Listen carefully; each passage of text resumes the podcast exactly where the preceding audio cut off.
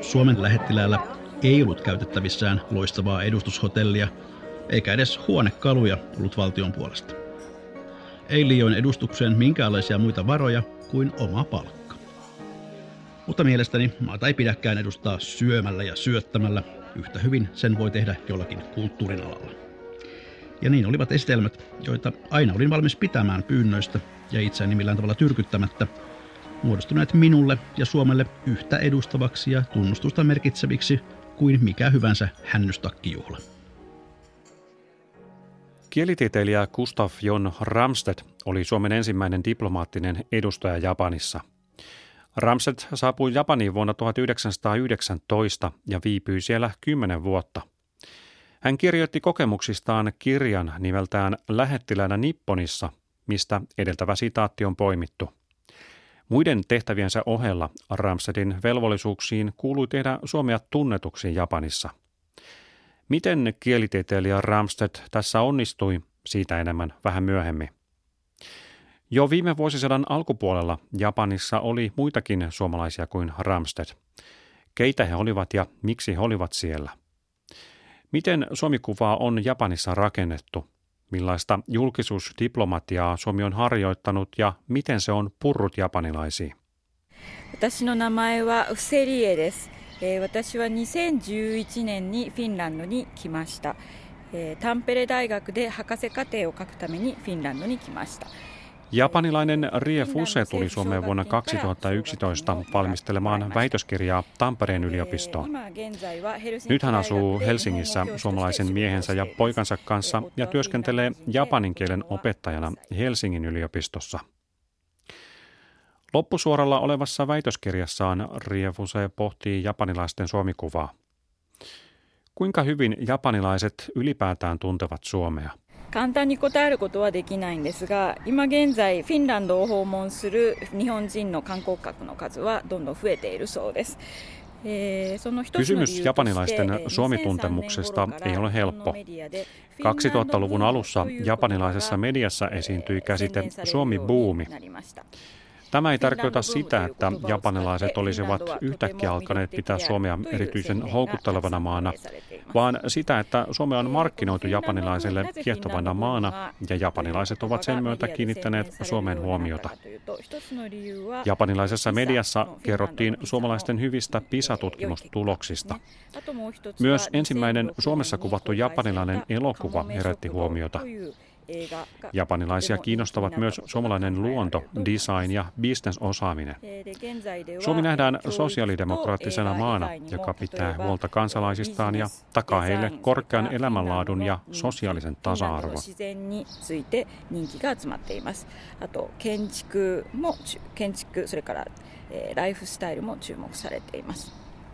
Moni suomalainen puolestaan on kiinnostunut Japanista populaarikulttuurin kautta. Mm. No pitkän ajan taakse kiinnostus kyllä menee. Eli jo siellä vaiheessa varmaan se tuli, alkoi sitten tarttua, tarttua kyytiin sen Japanin kiinnostus. Ja alun perin ihan ähm, japanilaisen populaarikulttuurin. Siinä vaiheessa se oli anime ja manga, eli äh, sarjakuvat ja piirros, piirros TV-ohjelmat tai animaatiosarjat. Ja äh, sitä kautta sitten jotenkin japanilainen estetiikka laajemmassakin mielessä. Laura Ipatin kiinnostus Japania kohtaan on johtanut siihen, että hän valmistelee väitöskirjaa Suomen julkisuusdiplomatiasta Japanissa. Hän on myös opiskellut ja työskennellyt Japanissa. Oman kokemuksesi perusteella, mitä suomalaisuuteen liittyviä mielikuvia, millaisiin törmäsit? Oman kokemukseni perusteella niin revontulet tiedetään, joulupukki liitetään Suomeen, mikä ei välttämättä itsestäänselvä asia, mutta kyllä se Suomeen tunnuttiin liittävän. Ähm, metallimusiikki tai tämmöinen raskas musiikki tuli vastaan. Tietenkin kun opiskelija olin itsekin, niin siellä niin opiskelijapiireissä sitten tämmöinen asia esimerkiksi tuli vastaan. Mutta toisaalta myös kyllä sitten klassinen musiikki, Sibelius tiedettiin ihan niin kuin yllättävänkin niin kuin ihan siellä opiskelijaporukoissakin tuntuu, että, että ei se tuntematon ollut ja nimenä. Ja, ja mitäs muuta? No se pohjoisuus, kylmyys, lumi. Lumi tiedetään ja ihmetellään, että miten täällä näin pohjoisessa voidaan asua. Ja, ja sitä kautta ehkä tulee sitten niinku se teknologia, teknologia ja ne keinot, joiden avulla täällä sitten eletään. Ja, et, et toisaalta tämä nyt myöhemmin ajateltuna, kun muutama vuoteen en ole tässä nyt Japanissa käynnin vaihdostakin on jokunen vuosi aikaa, niin on tullut ajatelleeksi sitä, että, että on oikeastaan itsekin on sisäistänyt sen maakuvan narratiivin, että, että mikä siitä oikeastaan tuli vastaan siellä Japanissa ja minkä oikeastaan on niin kuin oppinut itse ja niin kuin, niin kuin näen niitä tiettyjä seikkoja, kun kohtaan niitä maailmalla. Niin ne molemmat siinä sekoittuu, eli semmoinen oma, oma kuva ja sitten toisaalta se ulkoinen kuva jollain tavalla kohtaa siinä, kun maailmalla reissaa. Ensimmäinen varsinainen suomikuvan levittäjä Japanissa oli kielitieteilijä Gustav Jon Ramstedt. Suomen edustajana hänellä oli muihin diplomaatteihin verrattuna yksi merkittävä etu puolellaan. Kielitieteilijä oppi nopeasti japanin kieltä.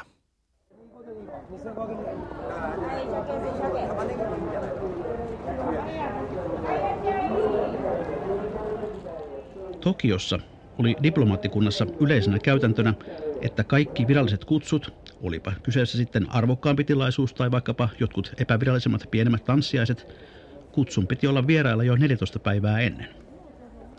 Jossain kutsukirjaimissa kohtelasti pyydetään saapumaan johonkin tilaisuuteen, joka tapahtuisi jo aikaisemmin, merkitsi se sitä, että nyt oli joku kieltäytynyt, tahi että syystä tai toisesta kutsuttavien piiriä oli laajennettu ja että täten sai kunnia tulla kutsutuksi joko tuohon laajempaan kategoriaan kuuluvana tai sitten jonkinlaisena täydennyksenä. Tällaisia myöhässä olevia kutsuja sain varsin usein, varsinkin Neuvosto-Venäjän, mutta myöskin Kiinan ja Turkin lähetystön juhlatilaisuuksiin. Hyvin pian kuitenkin huomasin, etteivät minulle osoitetut kutsut oikeastaan kuuluneet kumpaankaan luokkaan, vaikken alun perin kenties ollutkaan armotetuimpien vieraiden joukossa. Panin näet merkille, että minut usein kutsuttiin jonkinlaiseksi keskustelun ylläpitäjäksi. Hollannin ministerin kutsuihin oli kerran lähetetty kortti myös Japanin silloiselle sotaministerille. Hän ei äidinkielensä lisäksi puhunut mitään muuta kieltä kuin venättä, jota Hollannin lähetystössä taas ei kukaan osannut ja niin kutsuttiin minut hänen ylhäisyytensä Japanin sotaministerin keskustelutoveriksi tilaisuuteen. Omasta puolestani en ottanut mitenkään pahaksi tätä yleisestä käytännöstä poikkeavaa kutsumistapaa, vaan sainhan sitten tilaisuuden laajentaa suhteitani eri maiden lähetystöihin ja solmia uusia merkityksellisiä tuttavuuksia. Hänen kielitaito sitten nosti hänet siellä paikallisissa diplomaattipiireissä ähm, ehkä Suomen, vasta itsenäistyneen Suomen siinä vaiheessa muuten saamaan ehkä arvonantoa jopa ylempään tilanteeseen ja asemaan. Ja hän sitten sen lisäksi, että Suomi, Suomesta vasta oli tarjolla siis Ranskan, Saksan, englanninkielistä tämmöistä tiedotusmateriaalia, niin Ramstedt sitten pystyi japanin kielen taidollaan sitten kommunikoimaan myös Suomi-aiheisia teemoja sitten suoraan japanin kielellä. Eli siinä mielessä voi ajatella, että se Suomen viesti on mennyt sitten paremmin perille, kun on pystytty paikallisella kielellä kohtaamaan paikalliset ihmiset ja Japanin hallinnon edustajat. Ramstedt tuli Japaniin vuonna 19. Um, ei Japanissa varmaan kauheasti kyllä Suomesta mitään ennen häntä tiedetty. No, aikaisemmassa tutkimuksessa japanilaista on esimerkiksi havaittu, että jo 1800-luvun loppupuolella Pohjoismaat yleisesti on ollut Japanille toiminut tämmöisenä yhteiskunnallisena mallina ja on Pohjoismaita on pidetty tämmöisenä pieninä, mutta voimakkaina, yhteiskunnallisesti edistyksellisinä ja monissa asioissa ehkä monilla aloilla tämmöisiä niin kuin esimerkillisiä ratkaisuja tarjoavana kohteena, jota sitten myös japanilaisessa mediassa sitten huomioitiin sanomalehdistössä, että mallia voisi hakeakin ehkä suurten maiden sijaan myös pienistä pohjoismaista. Ja tässä pohjoismaiden viitekehyksessä Suomi on tullut tavallaan jo jollain tavalla, jollain tasolla sitten äh, japanilaisen tietoisuuteen, mutta missä määrin, niin sitä on vaikea sanoa.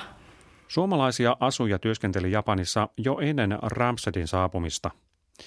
Heidän tehtävänään ei ollut suomikuvan levittäminen, mutta tavallaan he tekivät myös sitä, ainakin paikallisesti.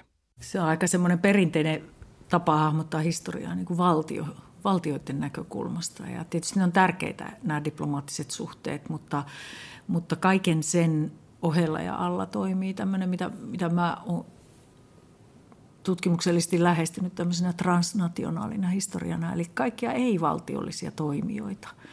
Ihmisiä, tavaroita, rahaa, ajatuksia liikkuu yli kansallisten ja kulttuuristen rajojen. Ja näistä mä oon tutkinut erityisesti lähetystyöntekijöitä Japanissa ja se on itse asiassa tämä suomalainen luterilainen lähetystyö Japanissa on varmaan, on, ei varmaan, vaan oikeastikin pisin yhtenäinen tämmöinen ei-valtiollinen yhteistyön ja kulttuurisen vuorovaikutuksen muoto. Se alkoi vuonna 1900 ja laajeni siitä sitten varsinkin 60-luvulta alkaen eteenpäin ja jatkuu edelleen.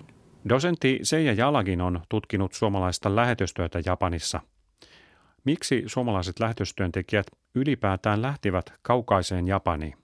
Suomen evankelinen herätysliike äm, etsi itselleen ulkolähetystyöalaa, että tämä ulkolähetystyö, tämä pakanoiden pelastaminen, niin se oli tullut 1800-luvun loppupuolella hyvin suosituksia. Ja eikä, eikä vähiten siksi, että kolonialismi ikään kuin avasi mahdollisuuden siihen, että voidaan mennä siirtomaihin niin kuin sitten viemään sekä ristiä että, että kauppaa, että mitä tahansa. Ja siinä vaiheessa Suomen lähetysseura teki jo työtä Ambomaalla tuolla Lounais-Afrikassa, nykyisessä Namibiassa ja, ja suunnitteli toisen työalueen avaamista Kiinaan, mihin he sitten menivätkin 1902. Ja sitten evankelinen herätysliike ää, sai idean Japanista ja sitä tosiasiassa mä en kyennyt selvittämään, että miksi juuri Japaniin tai että keneltä se tuli se idea, mutta he kyllä perusteli, että miksi Japaniin. Että ensinnäkin Japani oli halvempi matkustaa kuin Etelä-Afrikkaan ja se oli ilmastollisesti tietysti suotusampi. Tuolla Etelässä Afrikassa paljon lähetystyöntekijöitä ja perheenjäseniä menehtyi trooppisiin tauteihin ja alkeellisiin oloihin. Ja sitten varsinkin kun Siperian rata valmistui 1902, niin se matka vielä halpeni, kun ei tarvinnut laivalla mennä ja nopeutui. Ja sitten ne totesivat, että Japani on niin sivistynyt, että siellä, että jos niin tämmöinen sivistyskansa saataisiin käännytettyä kristityksi, niin sitten se ikään kuin johtaisi Tämä oli aika yleinen ajattelutapa amerikkalaisilla ja eurooppalaisilla. Se johtaisi sitten niin kuin ehkä koko Aasian kristillistymiseen. Ja siinä vanavedessä sitten evankelinen herätysliike lähetti ensimmäistä lähettinsä vuonna 1900 Japaniin. Suurin toivein. Muiden läntisten lähetystyöntekijöiden tapaan suomalaiset törmäsivät aivan omanlaiseensa japanilaiseen uskonnollisuuteen yhdistelmään shintolaisuutta ja buddhalaisuutta – No tota, lähetystyöntekijöiden näkökulmasta aina jos ihminen on uskonnollinen, on, on se mitä tahansa uskontoa harjoittava ihminen, niin se, se on potentiaalinen niin kuin tavallaan vaihtamaan uskontoa.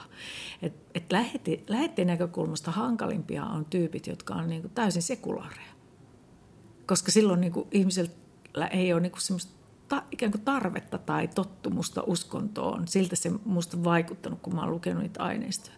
No Japanissa tota, konfutsilaisuus on yhteiskuntafilosofia, että siellä ei ole sillä uskonto, jota harjoitettaisiin, mutta buddhalaisuus ja shintolaisuus, joka, niin nehän on niin kuin vuosisatojen varrella niin yhteen kietoutuneet, että niistä rakentui semmoinen kulttuurillinen elämänmalli japanilaisille. Ja se oli kyllä aikamoinen pähkinä purtavaksi sen takia, että molempiin sisältyy ajatus äm, niin kuin vainajien kunnioittamisesta, eikä vain vainajien, vaan niin kuin suvun, suvun äm, esivanhempien kunnioittamisesta. Ja, ja sitä piti tehdä, niin kuin tavallaan se oli velvollisuus, josta ei, jota ei voinut väistää.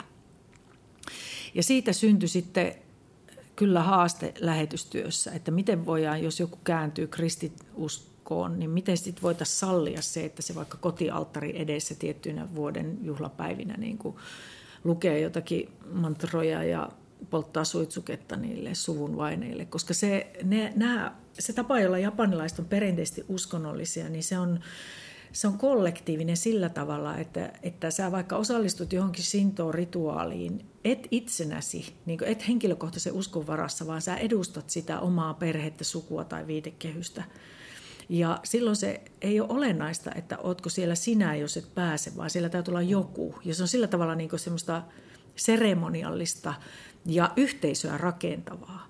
Ja tämä on tämä on niin kuin ristiriidassa tämmöisen perinteisen pietistisen protestanttisuuden ja kristillisyyden kanssa.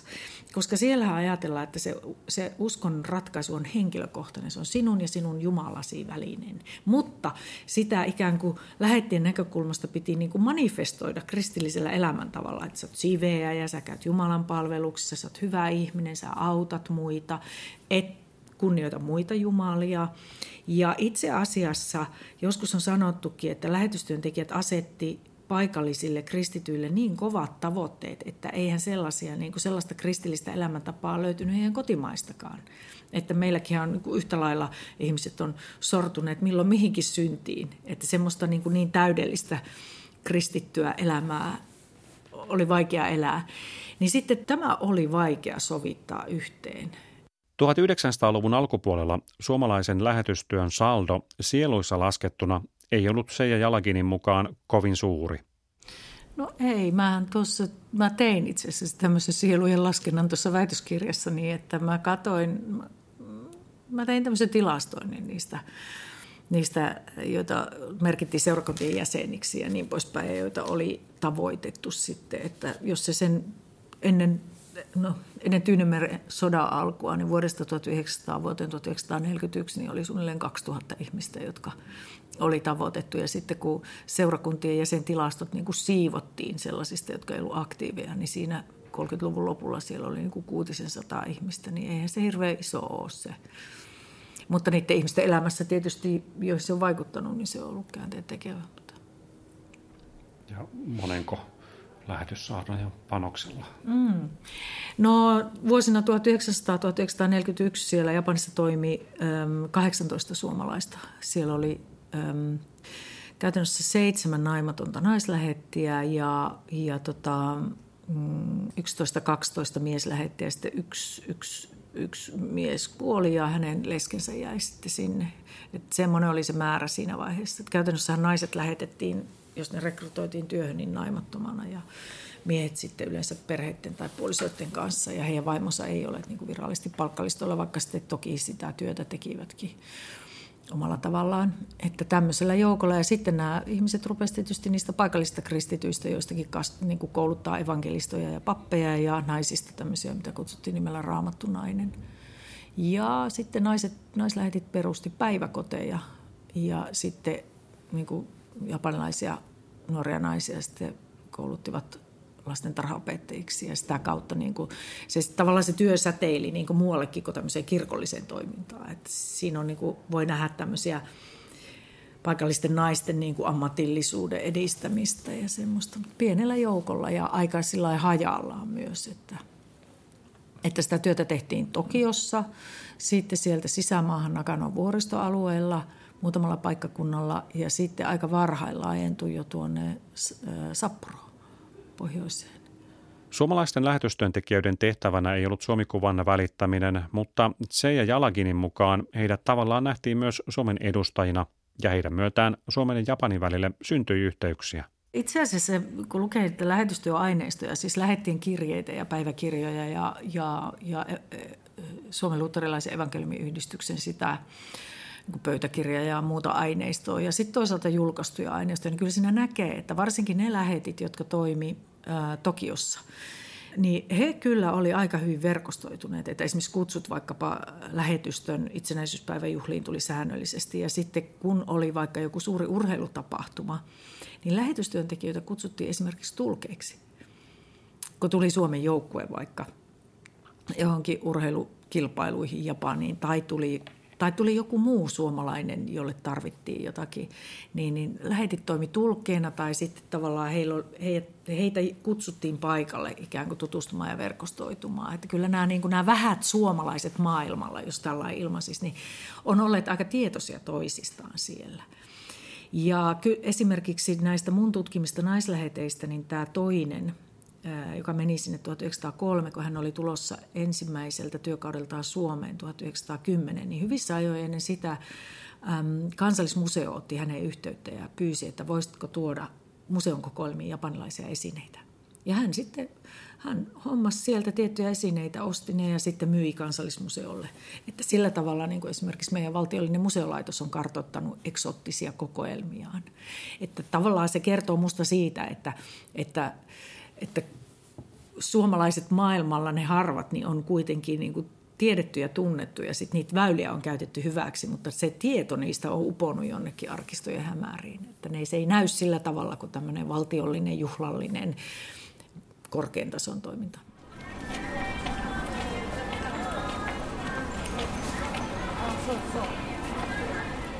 Osakan retkelläni pääsin kosketuksiin myös japanilaisten sanomalehtimiesten kanssa. Jo aikaisemminkin olin muutamiin heistä tutustunut. Erittäinkin minun on mainittava erään tokiolaisen lehden Jiji Shinpoon toimittaja herra Savajama, joka niin innostui pienen maamme oloihin ja sen kulttuurisaavutuksiin, että saamallaan stipendillä teki matkan Suomeen. Kierteli täällä useissa kaupungeissa, pistäytyen meillä maaseudullakin, ja matkaltaan palattuaan kirjoitteli lehteensä Chichimpoon artikkeleita muun muassa Kotkan ja Uran satamista, joita lautatarhoineen, jotka japanilaisille olivat olleet jotain aivan uutta ja ennen näkemätöntä, kehui maailman suurimmiksi ja merkillisimmiksi satamiksi. Nämä Chichichinpoon artikkelit herättivät joustavan ja elävän kuvaustapansa vuoksi suurta huomiota Japanissa. Myös tokiolaisen Hochi Shimbun toimittajista parikin kirjoitteli antamistani aiheesta lehteensä.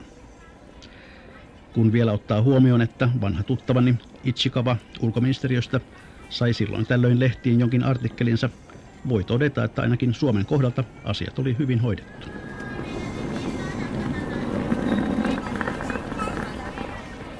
No kyllä joo, Suomesta kirjoitettiin jo 20-luvulla japanilaisessa lehdistössä ja myös Ramstedtin tehtäviin ihan noin niin kuin määritelmällisesti on kuulunut siellä kun Suomen ulkoasiahallintoa perustettiin 1918 ja edustustoverkosto sitten hyvin pienimuotoisena syntyi ja, ja kaukaisen edustusta on sitten Tokioon Ramstedt lähti sitä suomalaista viestiä kertomaan, niin Helsingissä ulkoasiaministeriössä perustettiin jo heti alku, alkuvaiheessa asti sanomalehtiaseen toimisto, jossa sitten tuotettiin ja tilattiin suomiaiheesta tiedotusaineistoa ja mietittiin myös sitä, että miten ja mitä Suomesta kerrotaan. Ja sitten nämä edustustot oli niitä välityskanavia sitten maailmalle tälle informaatiolle. Eli äh, niitä keinoja, joita Ramstedt sitten on pystynyt käyttämään siellä Tokion päässä ja Japanin päässä laajemminkin, niin oli just tämmöisten painetun, silloin ei vielä japaninkielisen, mutta painetun aineiston äh, levittäminen. Toisaalta kontaktien pitäminen paikallisiin sanomalehtimiehiin, eli hän siellä kontaktoi mediaa ja levitti tietoa kyselijöille Suomen oloista ja lisäksi järjesti esimerkiksi elokuvanäytäntöjä kutsuvieraille, eli hyvin näin niin kuin yhteiskunnallista kattavuutta ajatellen niin hyvin pienelle joukolle ihmisiä toisaalta, mutta sitten median kautta, sanomalehdistön kautta levisi sitten se välitetty aineisto ja Suomi-tieto sitten laajemmallekin kansanosalle.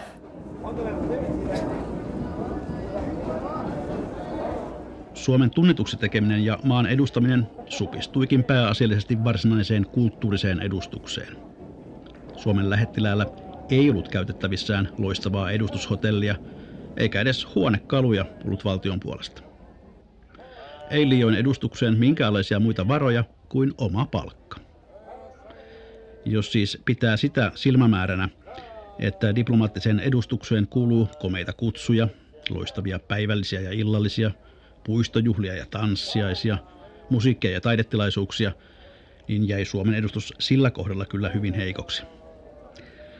Mutta mielestäni maata ei pidäkään edustaa syömällä ja syöttämällä, yhtä hyvin sen voi tehdä jollakin kulttuurin alalla. Ja niin olivat esitelmät, joita aina olin valmis pitämään pyynnöistä ja itseäni millään tavalla tyrkyttämättä, muodostuneet minulle ja Suomelle yhtä edustavaksi ja tunnustusta merkitseviksi kuin mikä hyvänsä hännystakkijuhla. No kyllä joo, eli voisi ajatella, että varsinkin tuolla ulkoisen hallinnon alkuvaiheissa, niin se oli tavallaan henkilökeskeistä, eli ihan yksilö taso vaikutti paljon siihen, että minkälainen oli lopputulos. Ja Ramstedtin nyt voi nähdä ollen äh, akateemisena äh, ihmisenä, kielitieteilijänä mm, erityisen hyvin äh, lähtökohdiltaan valmentautunut tähän nimenomaan Itä-Asiassa Suomen tunnetuksi tekemiseen ja, ja piti esitelmiä ja käytti niitä kykyjä, joita oli sitten sillä hetkellä tarjolla, eli että välttämättä ei ollut suuria rahallisia resursseja ulkoministeriöllä tarjota tai vielä nämä myös nämä painotuotteiden tekeminen oli niin kuin myöhempään verrattuna vähäistä ja sitten muut keinot oli otettava käyttöön, eli Eli ehkä niin kuin Suomella ei ollut nuorena itsenäisenä maana, ei ollut niin myöskään tunnettuja, kansainvälisesti tunnettuja vetonauloja mainostettavana verrattuna Euroopan pääkaupunkeihin. Eli oli sitten, mikä ehkä sitten toisaalta istui hyvin sinne kohdemaan kulttuurimiljööseen, eli että voitiin kertoa luonnon rauhallisuudesta ja kansanluonteen sisukkuudesta, jotka sit on, on niin kuin leipoutuneet osaksi tämmöistä suomistereotypioiden lajitelmaa. Osittain ehkä siitäkin syystä, että oli käytettävä sitä, mitä on, kun ei ollut niitä upeita prameita palatseja mainostettaviksi. Gustav Jon Ramsedin edustajakausi Japanissa päättyi vuonna 1929. 30-luvulla Japani alkoi muuttua, kun sotilaat saivat vähitellen yhä enemmän valtaa yhteiskunnassa. Japanin militarisoituminen ei vaikuttanut Suomen ja Japanin suhteisiin, jotka pysyivät hyvinä toisen maailmansodan lopulle saakka. Kun Suomi vuonna 1944 solmi erillisrauhan Neuvostoliiton kanssa, Suomi joutui Neuvostoliiton liittolaisen Iso-Britannian painostuksesta katkaisemaan suhteensa Japaniin. Diplomaattisuhteet Suomen ja Japanin välillä solmittiin uudelleen vasta 50-luvun lopulla. Laura Ipatti on selvittänyt, miten Suomikuvaa ryhdyttiin sen jälkeen päivittämään.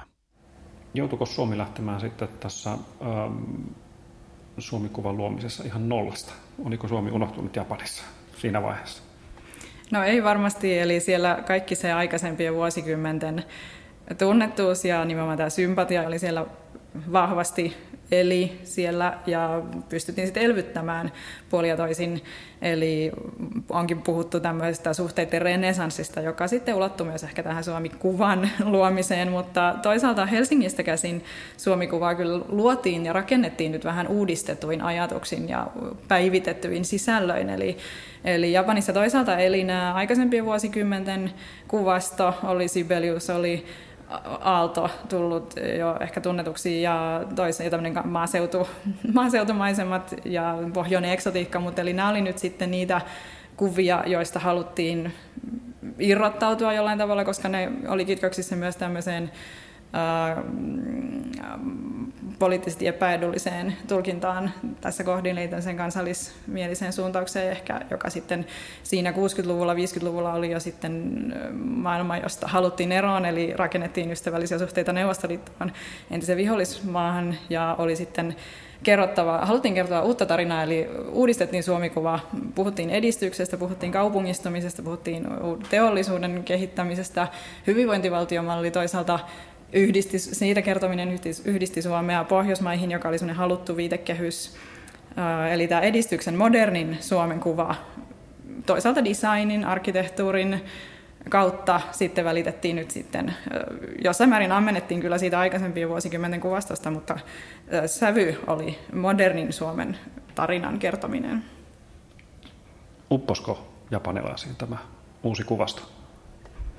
No kulttuurin osalta varsinkin voi ajatella, että hyvin, hyvin sanoma otettiin vastaan, eli design, arkkitehtuuri, kyllä löivät läpi ja ovat tulleet osaksi sitä, mitä Suomesta tiedetään. Ja niin kuin vahvistivat entuudestaan tiettyjä ehkä stereotyyppisiä malleja ja toisaalta sitten loivat sitä uutta, eli, eli sitä modernia Suomen kuvaa sinne Japaniin asti. Ja kyllä tosiaan nämä kulttuuripuolen vaikutelmat, tämmöinen pelkistetty funktionalistinen design, joka kuulostaa hyvin sieltä jo 30-luvulta tutulta, mutta äh, sitten 60-luvulla erityisesti niin tuli sitten tunnetuksi Japanissa. Ja yhdistettiin myös tämmöiseen skandinaaviseen äh, suuntaukseen, joka oli Suomelle ihan hyödyllinen ja sitä mielellään, mielellään siitä, siihen liityttiin ja siitä kerrottiin Suomesta yhtenä Pohjoismaana ja Japanissa skandinaavisuus, pohjoismaisuus, hokua, hokua käsite on myös melko semmoinen, sekoittuu nämä kaksi termiä, jotka suomen kielessä on vähän erilaiset Pohjoismaat ja Skandinavia maantieteellisinä käsitteinä ehkä hiukan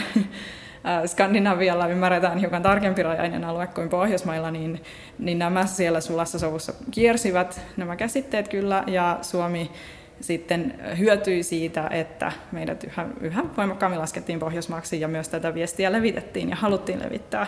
Ja siinä sitten tuli toisaalta tämmöinen yhteiskunnallinen tasa-arvo ja hyvinvointivaltion rakentaminen. Edelleen koulutus säilyi siellä Suomen viestissä, mutta yhä enemmän myös terveydenhuolto, sosiaalihuolto, vanhusten, vanhus, vanhuksille palvelujen kehittäminen ää, sitten tuli mukaan yhä vahvemmin siihen Suomenkin viestiin. Ja tässä voi ajatella, että tultiin vähän ehkä Ruotsin, Ruotsin mallin ää, siivellä tai perässä, mutta voimakkaasti suomalaisuuteen nämä sitten liittyi Japanissa ja Suomen suurlähetystön viestinnässä totta kai sitten Suomi-kuvaa rakennettiin tällä modernin ideologialla. 60-luvulla Suomen ja Japanin välinen kauppa kasvoi. 70-luvulla Japanista tuli yksi Suomen huomattavimmista kauppakumppaneista. Tämä näkyi myös maakuvaviestinnässä. No kyllä joo, se kaupallinen motiivi tässä Suomen tiedottamisessa voi ajatella, että se on niin koko ajan voimistunut, että siellähän motiivit, kulttuurivaihto, poliittinen motiivi tai se poliittisen viestin suomalaisen ulkopolitiikan tukeminen ja sitten tämä kaupallinen motiivi sen maakuvaviestinnän syynä ovat olleet rinnakkain läsnä, mutta hieman eri painotuksilla eri aikoina. Voisi ajatella, ja siellä 70-luvulla voimakkaasti korostui sitten viennin edistäminen, joka toki jo 60-luvulta oli rakennettu, mutta eli sitten 77, kun ulkoministeri Keijo Korhonen vieraili Japanissa, niin se viennin edistäminen oli kyllä se keskeisin tehtävä sinne Japanin ja no, voiko sanoa siinä vaiheessa laajemmin Itä-Asian suuntaan. Ja jo itse asiassa 1970, kun Suomi osallistui Osakan maailmannäyttelyyn yhdessä muiden Pohjoismaiden kanssa, kaikkien viiden maan yhteisessä Skandinavian paviljongissa, niin siellä jo oli voimakkaasti tämä vientivetoisuus läsnä, ja Suomella ehkä vähemmän kuin muilla Pohjoismailla, eli siellä Ruotsi ja Tanska on olleet niitä aktiivisia edelläkävijöitä. Pohjoismaiden joukossa, on Norja siellä, norjalainen teollisuus mukana, mutta se nimenomaan kaupallinen motiivi oli sinne kauas Osakan maailmannäyttelyyn lähtemisessä se liikkeelle paneva voima pohjoismaalaisittain, mutta toisaalta Suomelle vielä, jos huomioidaan, että niin kuin tuossa vähän viittasin, niin mitä muuta Suomesta kerrottiin Japanissa kuin kulttuurista ja designista ja arkkitehtuurista, niin puhuttiin paljon Suomen ulkopolitiikasta ja Suomen puolueettomuuslinjan kestävyydestä ja Suomen suhteessa Neuvostoliittoon.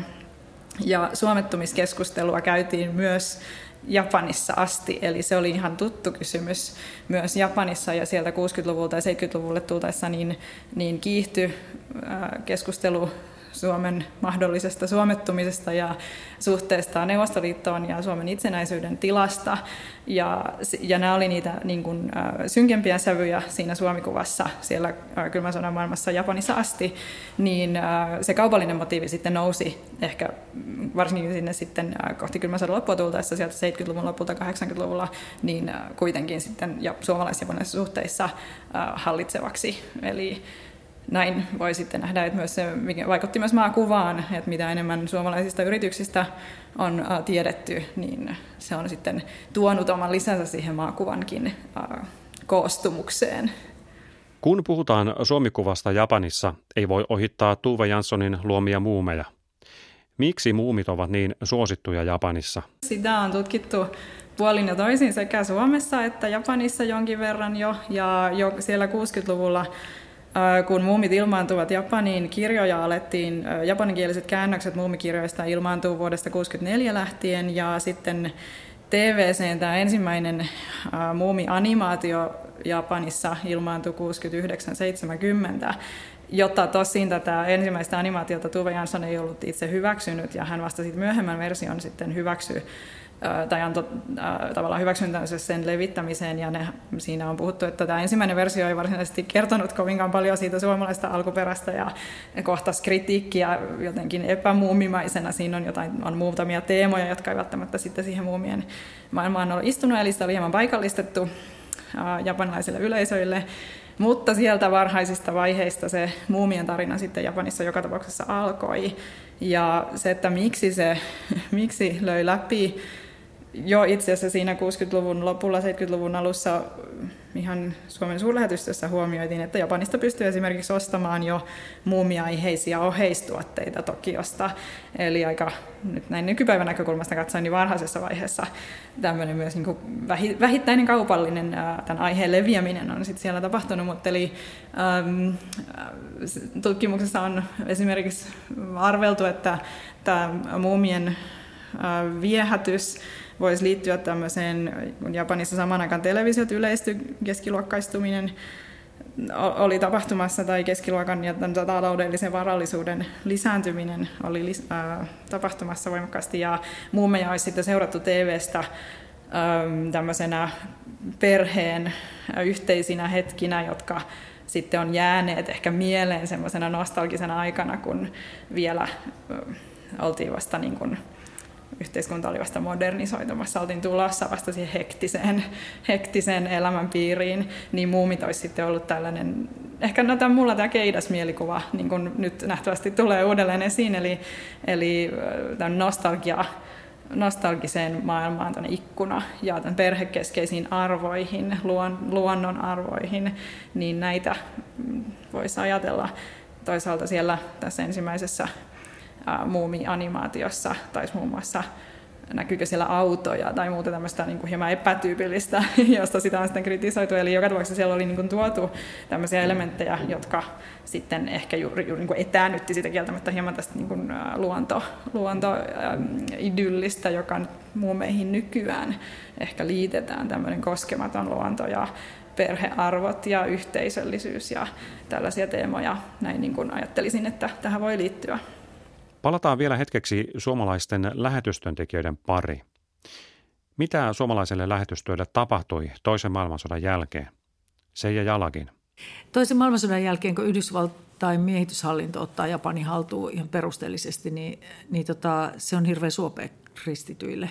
Ja siellä alkaa tavallaan, puhutaankin tämmöisestä tämmöisestä kristillisestä buumista Japanissa. Että siellä paljon ihmiset muutti kaupunkeihin ja oli tämmöistä hengellistä etsintää. Ja suomalaisetkin lähetystyöntekijät palasivat sinne vuonna 1947 ja rupesivat katselemaan, että miten nyt kirkot ja seurakunnat ja päiväkodit ja mitä on tapahtunut ja missä entiset työntekijät on. Ja, ja tota, se työ käynnistetään kerta kaikkiaan uudelleen. Sinne tulee joitakin niitä vanhoja lähettejä, semmoisia, jotka on ollut ihan 1900-luvun alussa ja, ja sitten uusia ja se vähän laajenee ja se jatkui sitten se evankelisen herätysliikkeen lähetystyö siellä ja jatkuu itse asiassa edelleen. Että siellä on, Tokiossa on Nakanon alueella semmoinen Suomi-kirkko, jossa on aina suomalaisia työntekijöitä. Ja sitten sinne tulee 60-luvulla tulee sitten niin sanottuja viidesläisiä, eli näitä 60-luvun vähän tämmöisiä tiukemman linjan niin kuin herätyskristillisiä ryhmiä. Mä muistan, onko siellä sekä kansanlähetys että kylvä ja tehneet työtä niin kuin Suomesta – ja tota, mm, mä en ole varma, että onko siellä muita ryhmiä, mutta että siellä on useampia tämmöisiä. 80-luvullahan suomalaisilla on, ja onko se 90-luvullakin vielä tämmöinen Jasuko, Japanin suomalainen koulu Ootsussa, joka on tarkoitettu lähetti perheiden lapsille. Se on niin kuin eli siellä on myös suomalaiset opettajat, ja se on lakkautettu sitten.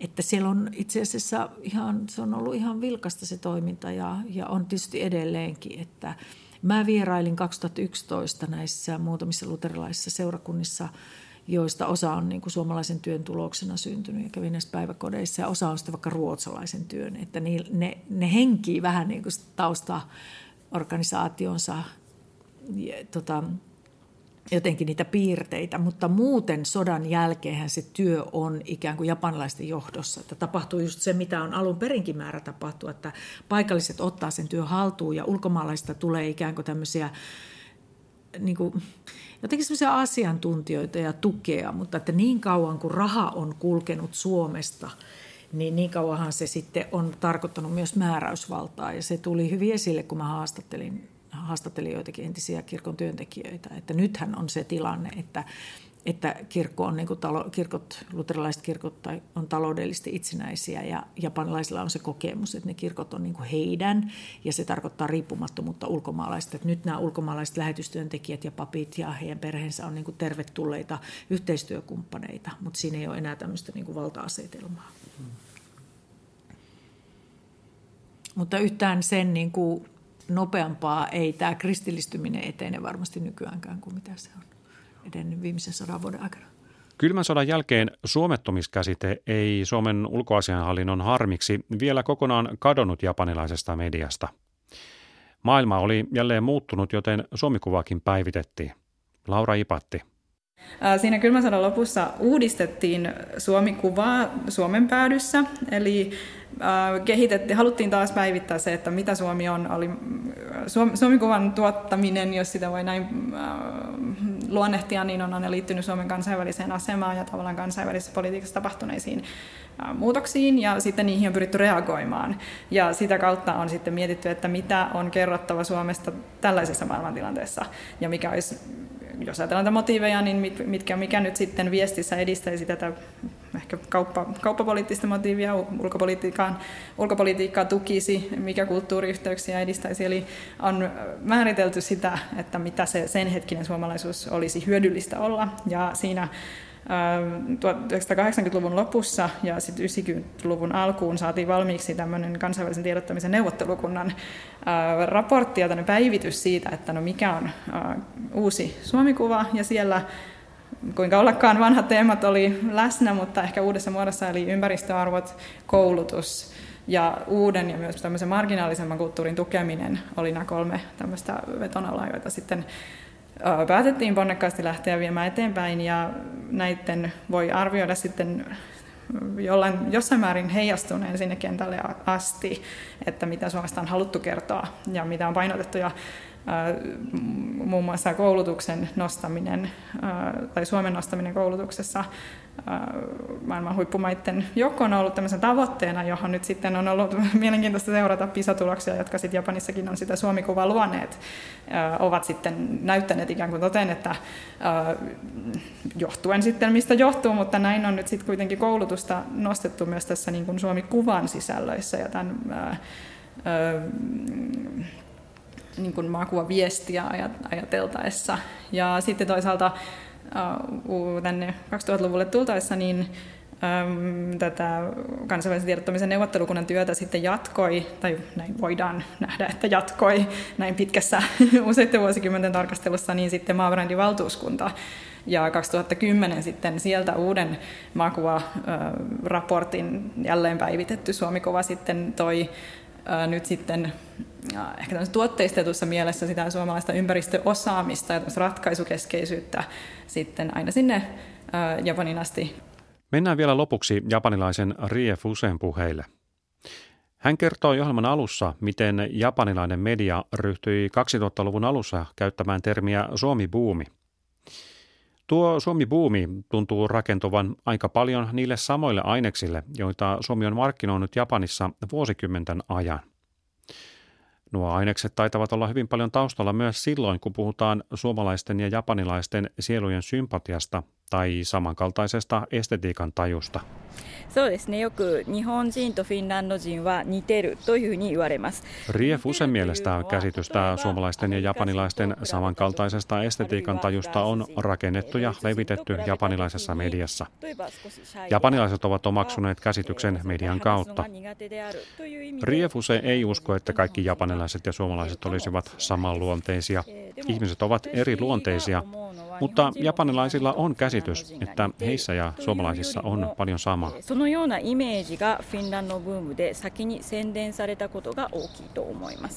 Mitä Riefuse itse pitää suomalaisesta estetiikasta? 答えるのが難しいです Ennen saapumistaan Riefuse ei tiennyt kovin paljon Suomesta. Japanilaisesta mediasta sai käsityksen, että japanilaiset ja suomalaiset ovat samankaltaisia. Saavuttuaan Riefuse huomasi, että suomalaisia on kaikenlaisia ja kaikki suomalaiset eivät suinkaan ole ujoja, kuten japanilainen media antaa ymmärtää. Kaikesta huolimatta Riefuse koki, että Suomessa käsitys japanilaisten ja suomalaisten yhteydestä auttoi kommunikoimaan suomalaisten kanssa.